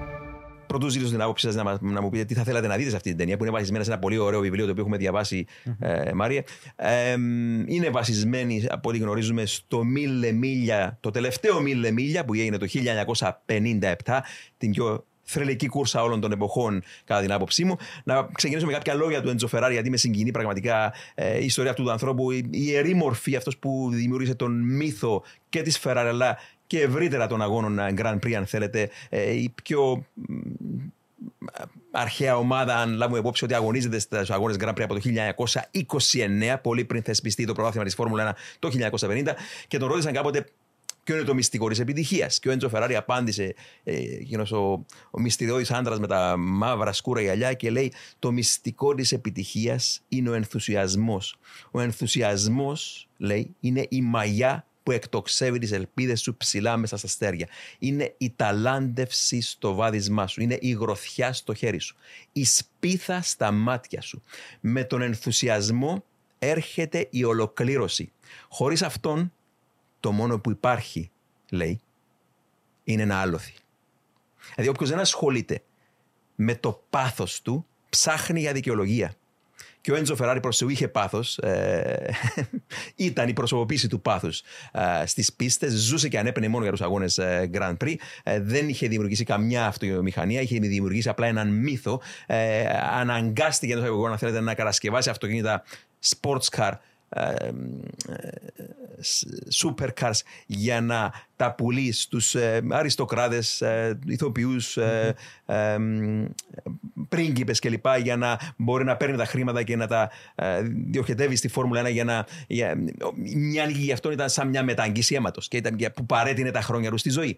Και επειδή το είναι μια τρομερή μορφή που το βιβλίο του, ε, του Αμερικανού συγγραφέα είναι πολύ καλό κατά εμένα. Το έχεις διαβάσει κι εσύ, ε, Μάριε. Ε, μ, και θα βασιστεί πάνω στο Μίλε Μίλια. Έχουμε δει και το, το τρέιλερ. Ε, ποια η άποψή σου για ό,τι έχεις δει μέχρι στιγμής ή τι θα ήθελες να δεις σε αυτό το, ε, την ταινία; Ναι, Καταρχάς, το βιβλίο είναι ένα εξαιρετικό βιβλίο. Ο Μπροκ Yates απομυθοποιεί τον Έντζο Φεράρι. Δηλαδή δείχνει ε, και τα καλά του Έντζο Φεράρι και τα κακά του Έντζο Φεράρι, αλλά αναλόγως το πώς θα διαβάσεις το βιβλίο και πώς θα καταλάβεις τα αρνητικά του. Κάποιοι θα πούνε αρνητικά, εγώ δεν τα λέω είναι αρνητικά του Έντζο Φεράρι, αλλά για την εποχή που έζησε ήταν ο μόνος τρόπος να μπορεί να επιβιώσει. Άρα είναι μια στρατηγική για το πώς να χειριστείς καταστάσεις, το πώς να χειριστείς αγο- ε, ανθρώπους για να φτάσεις στο μύθο που είναι ο Έντζο Φεράρι. Ε, άρα δεν το κατατάσσω ότι έχει κάνει αρνητικά γιατί το βιβλίο είναι λίγο αμφιλεγόμενο Ναι. κατά πόσο ο Μπροκ Yates έχει γράψει ένα βιβλίο για να, ε, για να οθήσει το όνομα του Φεράρι ή να απομυθοποιήσει Κατ' εμένα, ειδικά στις πρώτες 20-30 σελίδες, στα πρώτα κεφάλαια, προσπαθεί έτσι να τον. όχι να τον απομυθοποιήσει, αλλά να ρίξει κάποιες, κατά την άποψή του, αλήθειες, οι οποίες ίσως κάποια πράγματα να είναι υπερβολή για τον Ναι. Έντζο Φεράρι. Γιατί κάποιοι μέχρι σήμερα μου λένε, αν υπήρχε σήμερα ο Έντζο Φεράρι, η Φεράρι θα πήγαινε καλύτερα. Ε, όχι λοιπόν. Ο Φεράρι πέρασε από πολλές ε, μπόρες στην δική του ομάδα και δεν κατάφερε να κάνει κάτι. Δεν έχει να κάνει με αυτό το θέμα. Ναι. Αλλά προσπαθεί να ρίξει φως σε διάφορα σημεία του χαρακτήρα του, αρνητικά σημεία. Ναι. Αλλά την ίδια ώρα έρχεται και α, δείχνει ο ίδιος ο συγγραφέας ότι είναι θαυμαστής στην τελική Ναι. Του τι ήταν ο Έντζο Φεράρι. Και αυτό μετράει για μένα γιατί πραγματικά αν ψάξεις τη ζωή του, ναι, σίγουρα ένας άνθρωπος ο οποίος πάμε τώρα πόσα σχεδόν 100 χρόνια πίσω, περι- τι λέω τώρα, περισσότερο από 100 χρόνια πίσω, γέννηση του 1898 και μιλάς τώρα μια από τις πρώτες αναμνήσεις του, γιατί ήταν φοβερός συγγραφέας ο Έντζο Φεράρι, ήθελε να γίνει αθλητικογράφος κάποτε και στα, απονε- απομνημ- στα απομνημονεύματα του, στο εξαιρετικό βιβλίο του Le Mie Gioie Terribili, οι φρικτές μου χαρές, αν θέλετε, η ελεύθερη μετάφραση, είναι ότι περιγράφει στο δεύτερο παγκόσμιο πόλεμο ε, ήταν άρρωστος και τον, ε, ήταν πεταλωτής, ε, πετάλωνε μουλάρια. Και τον είχαν στείλει σε ένα νοσοκομείο για τους ξοφλημένους. Τον είχαν παρατήσει να πεθάνει στο νοσοκομείο. Και λέει: Ξυπνούσα κάθε πρωί στον όροφο και άκουγα, λέει, από κάτω τους χτύπους των σφυριών που έβαζαν άλλο ένα νεκρό παλικάρι μέσα στο ξύλινο φέρετρο, λέει. Και ένιωθα πως εγώ ήμουν ο επόμενος. Έτσι ξεκίνησε. Άφραγκος με έναν ε, νεκρό πλέον πατέρα, με έναν νεκρό αδελφό ε, που πέθαναν και ήδη από την ίδια ασθένεια που παρολίγο Ναι. να στοιχίζει τη ζωή και στον ίδιο, τέλος πάντων. Και Α, ξεκίνησε από το 0, πήγε στη Fiat, του έδωσε ένα χαρτί ο, ο λοχαγός του τέλος πάντων από το στρατό και του είπε να, του, τον παρότερη να πάει στη Fiat να ζητήσει δουλειά στην Φάπρικα Ιταλιάνα της, ε, του Τωρίνο τέλος πάντων και του αρνήθηκε η Fiat και πήγε ο άνθρωπος, βγήκε στο λεγόμενο το πασίγνωστο Πάρκο Βαλεντίνο και έκατσε πάνω σε ένα παγκάκι και έκλαψε τη μοίρα του. Ήταν άφραγκος, δεν είχε ούτε πατέρα ούτε κανέναν στον κόσμο να το βοηθήσει και εκεί κάπου νιώθω εγώ μέσα μου ότι ξύπνησε ο δράκος του Μαρανέλο μέσα του ο Φεράρι.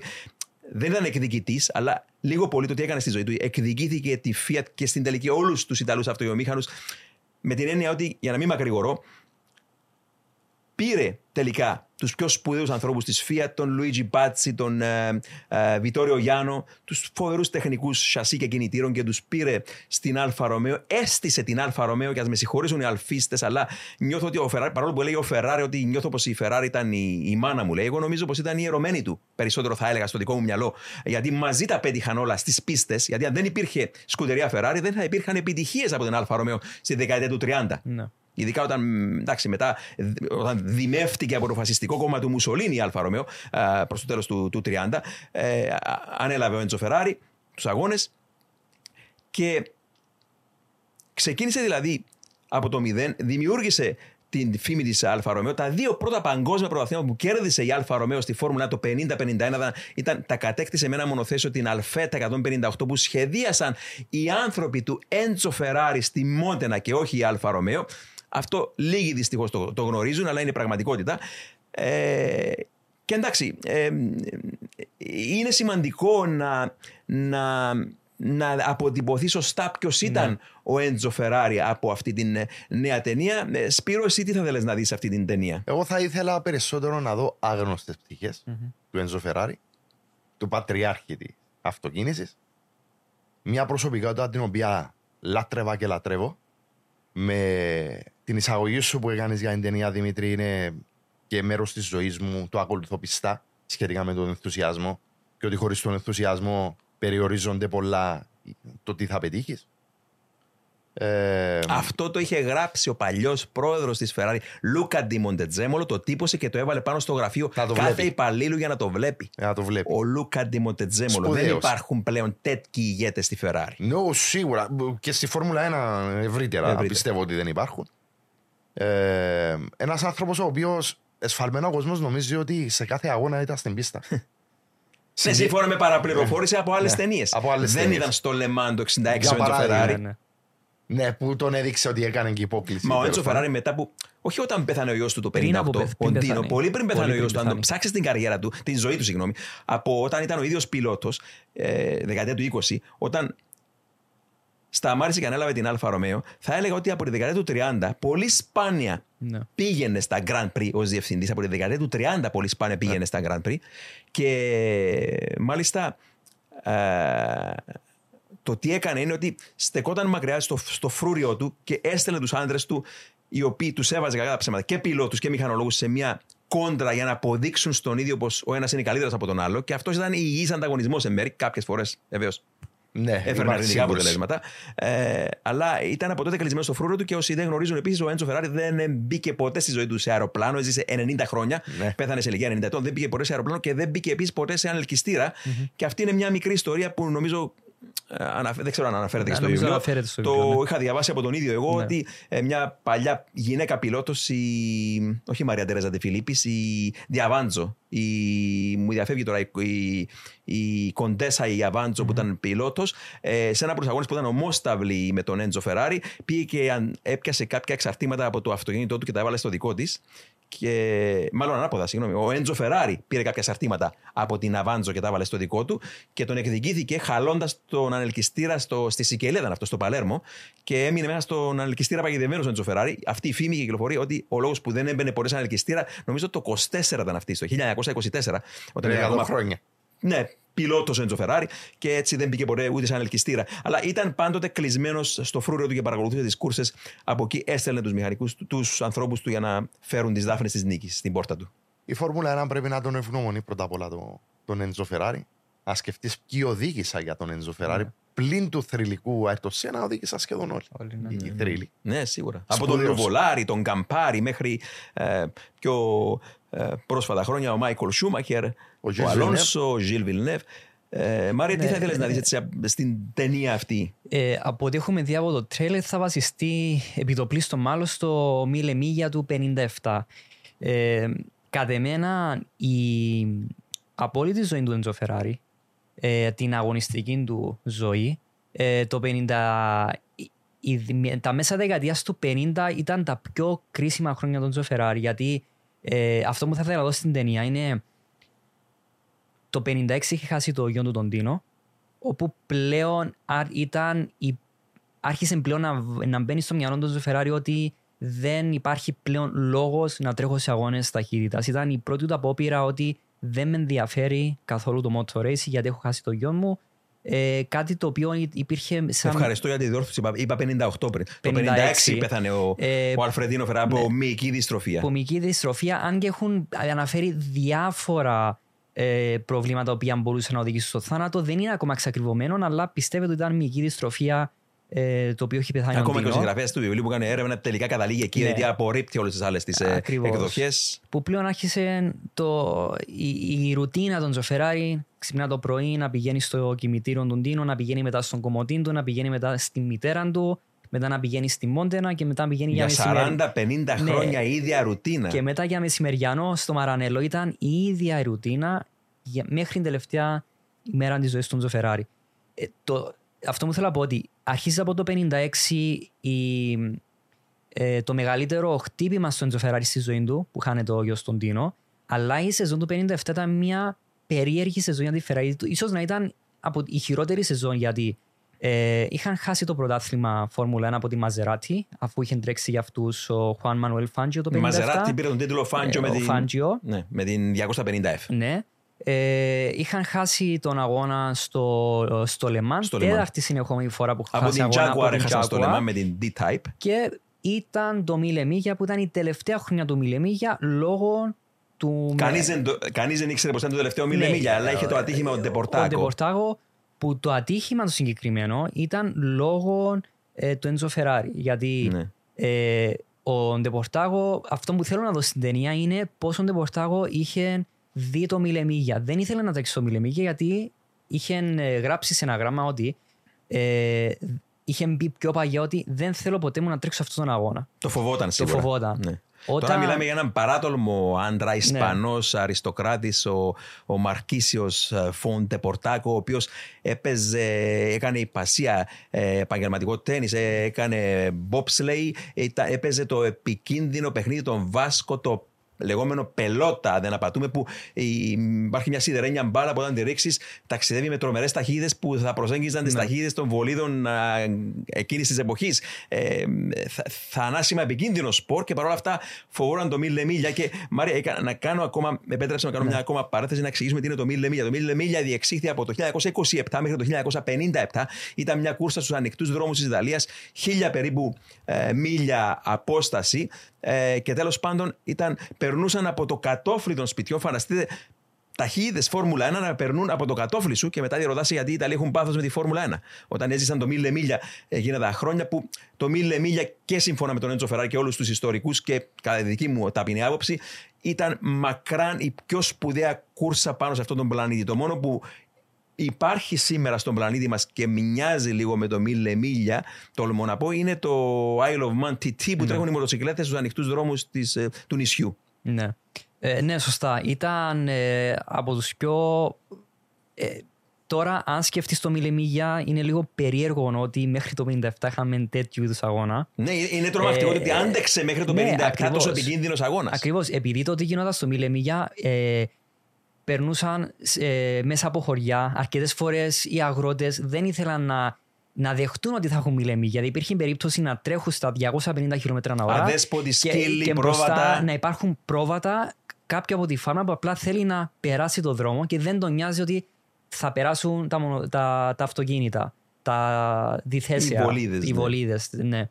Ε, αυτό που δείχνει το 57 στο Μιλεμίγια, που δείχνει επίσης το χαρακτήρα των Τζοφεράρι ότι προσπαθούσε να βάλει κόντρες μεταξύ των πιλότων. Αυτό που έχει γίνει με τον Ντεπορτάγον και τον... Ο Olivier Gedebien. ε, ναι, τον Gerdebien. τον Βέλγο, τον, τον άριστο Βέλγο πιλότο πριν εμφανιστεί ο X, ε, ο Jack X, ο σπουδαίος Βέλγος πιλότος ήταν ο Olivier Gedebien, ο οποίος κέρδισε και τέσσερις φορές το 24ωρο του Le Λεμάν. Mans, ναι. Ε, που θέλαν να βάλουν ένα α, ανταγωνισμό μεταξύ των πιλότων. Ε, Ποιος θα είναι ο πιο γρήγορος από, τους άλλους, από τον άλλο, που ήταν ο λόγος που ο Ντεπορτάγο είχε χτυπήσει γιατί στο τελευταίο, α πούμε, pit stop stint, πριν το, τα τελευταία 80-100 χιλιόμετρα που τελειώνει το, το Μιλεμιγιά, ε, είχαν βρει ότι έναν κομμάτι του bodyboard Εκεί που είναι η του- Μάντοβα περίπου. Ναι, ναι ακριβώς, που είναι ε, εκεί που έχει γεννηθεί ο Τάτσιο Ο Τάτσιο Βολάρη, που, που δίναν και... Συγκεκριμένα το ατύχημα έγινε στο Γκουιντιτζόλο Ναι. έξω από τη Μάντοβα. Ναι. Ε, που στο τελευταίο του pit stop, στην τέλος πάντων, για το τελευταίο, τελευταίο 80 Σκέλος. σκέλος του Μιλεμίγια, οι- είχαν βρει οι μη- μηχανικοί ότι ένα bodywork του, μο- του οδηθέσιου του αυτοκινήτου άγγιζε τον τροχό. Έτριβε που, πάνω στον τροχό. Που μπορούσε να γίνει ένα puncture, ένα κλαδάρισμα και μπορούσε να σκοτωθεί. Ναι, ναι, ναι. Ε, είχαν κάνει σινιάλο στον Ντεπορτάγο ότι πρέπει να αλλάχτεί, αλλά αυτός έχοντας τις σκέψεις του το τι του είχε πει ο Έντζο Φεράρι. Το να αποδείξει στον Έντζο Φεράρι ότι μπορώ να κερδίσω το Μιλεμίγια, ότι δεν είναι ο, η άλλη πιλότη καλύτερα από μένα, απλά αψήφισε τον κίνδυνο, έτρεξε με αποτέλεσμα να υπάρχει το puncture, έχει σκοτωθεί ο μηχανικός του, ακόμη 9 άτομα, ήταν νομίζω τα και παιδιά που είχαν σκοτωθεί. Ναι, ναι, είχαν σκορωθεί, ε, νομίζω, εν, ε, εννέα άτομα μεταξύ αυτών πέντε παιδιά. Ναι. Ε, που βασικά η, η, η χρονιά του 57 δεν είναι μόνο. Μιλάμε το- για θεατές τώρα ναι, που, το- ναι. που εξεράγει το, δεν θυμάμαι, τον προστινό, ένα από τα προστινά ελαστικά νομίζω, με πόσα, 200, ήταν σε μεγάλη ευθεία, 250 και χιλιόμετρα την ώρα.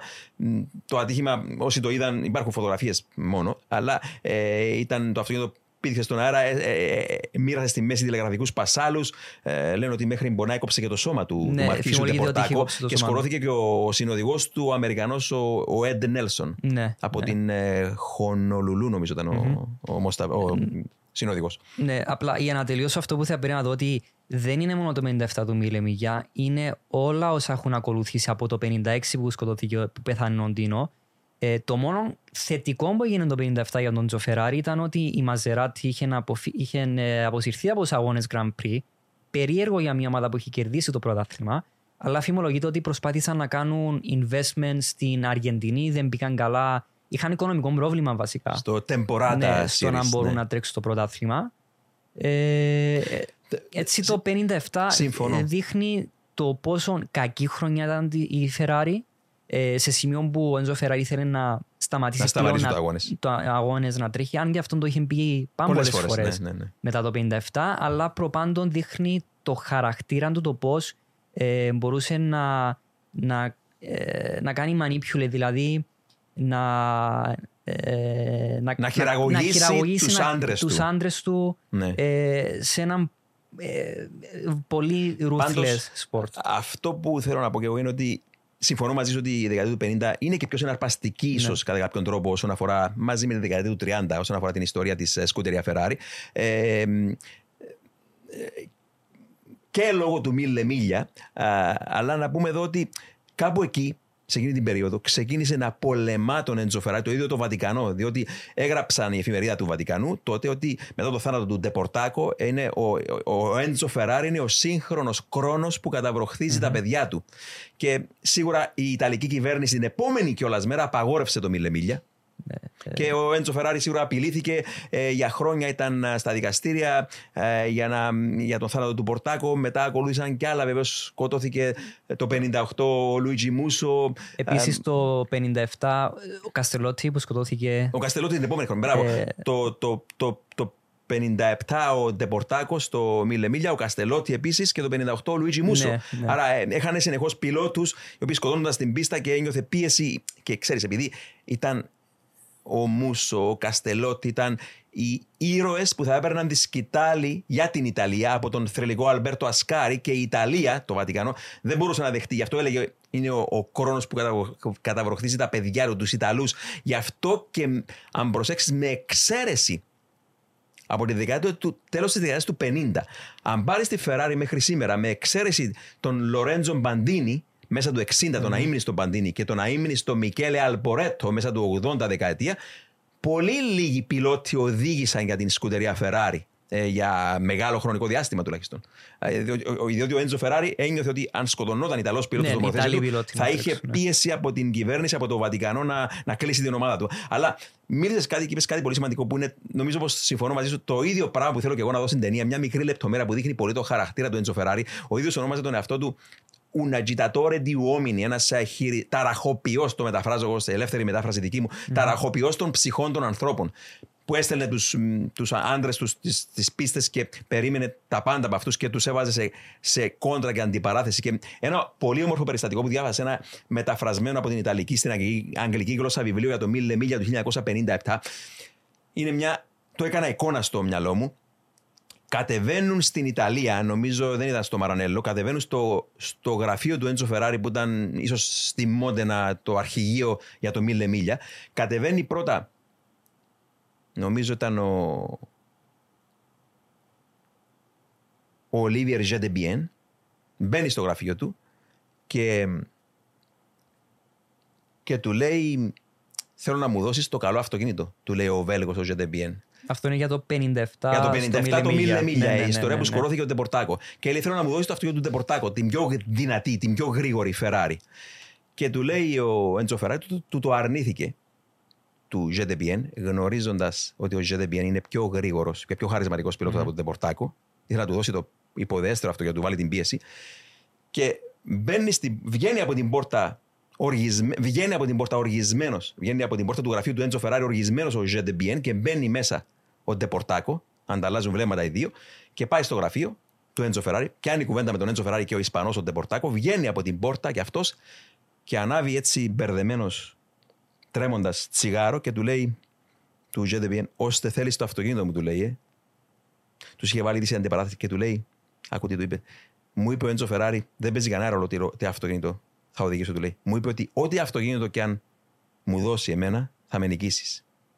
Και αυτό, Και αυτό είναι που ίσως τον έβαλες σε αυτή την πίεση Ναι. και σκοτώθηκε τελικά ο Ντεπορτάκο. Αλλά ήταν σύνηθες αυτό. Την εποχή εκείνη δεν, οι πιλότοι δεν έβαζαν καν ζώνη. Δηλαδή μπαίναν μέσα στο πιλωτήριο με ένα ε, εντός εισαγωγικών ε, κάλυμα αθώο στο κεφάλι και ε, ήταν εδώ πάνω στον ώμο τους καθόταν ο, ο χάρος και τον έπαιρναν μαζί περίπατο. Και ήταν μέρος των αγώνων δυστυχώς ο θάνατος.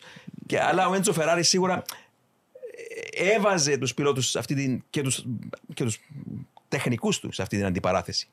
Ε, Ναι, ε, α- αυτό που θέλω να πω ότι, και πριν ότι δεν είναι αρνητικά του χαρακτήρα. Ήταν ο τρόπος να μπορεί να επιζήσει στο άθλημα του Τζοφερά. Γιατί ε, εποχές 30, 40, 50 υπήρχαν εκατοντάδες ομάδες.